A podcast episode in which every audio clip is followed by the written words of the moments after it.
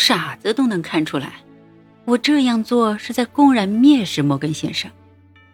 可是他很克制自己的情绪，只是说他期盼你能到他的华尔街办公室上映。我应允了。或许摩根先生不明白，报复他人就是攻击自己的道理，因此他才会把你当成出气筒。没想到。反而被你制服了。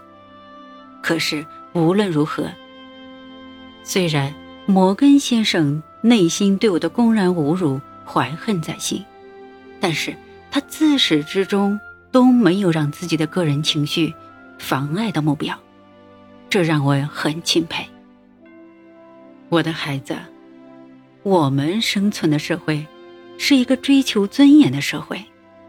对于一个自尊心很强的人来说，遭受他人的侮辱是非常严重的事情。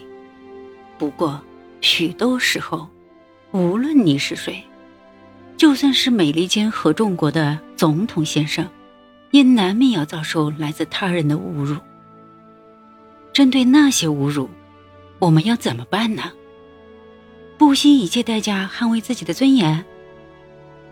在盛怒中报复，还是大事化小，小事化无，大方宽恕呢？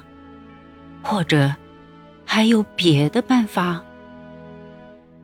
你可能还记得，我现在还留着一张我中学同学的合影。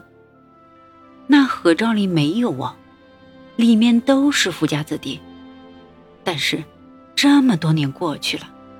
我一直都珍藏着这张照片，并且还珍藏着拍摄那张合影时的所有记忆。那是一个天气晴朗的下午，老师对我们说，有一位摄影师要来学校拍摄学生们的课堂情景。虽然我拍过几次照，可是对于一个穷孩子来说，拍照。仍旧是件很奢侈的事情，所以当摄影师一出现，我就幻想着自己被摄入镜头里的场景。我告诉自己要自然，要微笑，要留下自己最帅的形象，甚至还想象自己要报告喜讯一样跑回家告诉母亲：“妈妈，我今天拍照了，还是专业的摄影师拍的，可酷了。”